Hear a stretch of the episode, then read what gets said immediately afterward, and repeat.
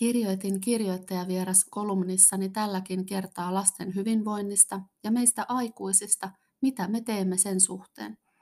Olen paljon kirjoittanut ja puhunut lastensuojelusta ja sen kriisistä sekä siitä, miten me aikuiset suhtaudumme lasten pahoinvointiin. Lohjalla käydään jälleen keskustelua lastensuojeluyksikön sijoittamisesta Lohjalle ja taaskaan Lohjalle ei tule KO-yksikköä, tällä kertaa verukkeena kaavoitus. Voit lukea tästä Länsi-Uusimaan ensimmäinen lokakuuta lehdestä. Ja kolumnini voit lukea Länsi-Uusimasta 8. lokakuuta.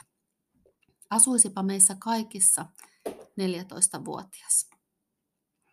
Viime viikonloppuna Länsi-Uudenmaan poliisi sai tehtävän, jonka mukaan pieni poika oli löytynyt ulkoa alusvaatteissaan Espoon keskuksen alueella. 14-vuotias poika oli huolestunut huomattuaan kyseisen vähäpukeisen pienen pojan ulkosalla. 14-vuotias oli tarjonnut heti oman takkinsa pikkupojalle lämmikkeeksi. Hän myös pysäytti neuvokkaana koiran ulkoiluttajan soittamaan hätäkeskukseen asiasta. Poliisipartio ja sosiaalitoimi hoitivat yhdessä tehtävän loppuun, mutta tuo 14-vuotiaan pojan yleinen havainnointi ja huolenpito muista ulkosalla avun hälyttämiseen liittyvä neuvokkuus sekä omien vaatteiden luovuttaminen pienen pojan lämpimänä pitämiseksi olivat ensiluokkaisia toimenpiteitä. Halusin tuoda tämän 14-vuotiaan nuoren hienon, toisesta huolehtivan teon pohdittavaksemme. Olemmeko turtuneet lukemistamme ja ehkä kokemistamme ikävistä aikuisten teoista ja välinpitämättömyyksistä?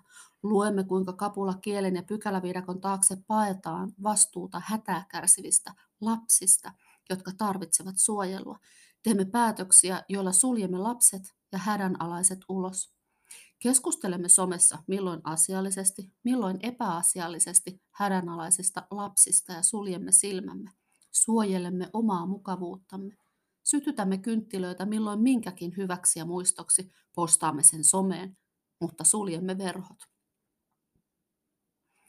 Nuorten ja lasten pahoinvointi on lisääntynyt, nuorten kuolemista joka viides on itsemurha. Lapset eivät osaa vielä itse kanavoida oireilua, eivät osaa osoittaa, ei kertoa.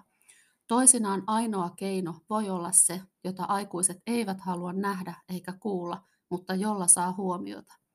Aina oireilu ei edes ole oireilua, vaan näkyvä osa diagnoosin kuvaa. Näkyvä osa, jota niin sanotut neurotyypilliset aikuiset eivät ymmärrä eikä ympäristö halua tai osaa sopeutua. Kun emme ymmärrä, emme yritä, emmekä osaa opettaa lapsiamme ymmärtämään erilaisuutta tai miten toimia hädänalaisten kohdalla, ei tulevaisuudenkaan aikuiset ole sen parempia kuin mekään. Jätämmekö toisista huolehtimisen nuorten käsiin ja lasten vastuulle vai katsommeko peiliin ja otamme vastuun, kuten aikuisten pitää?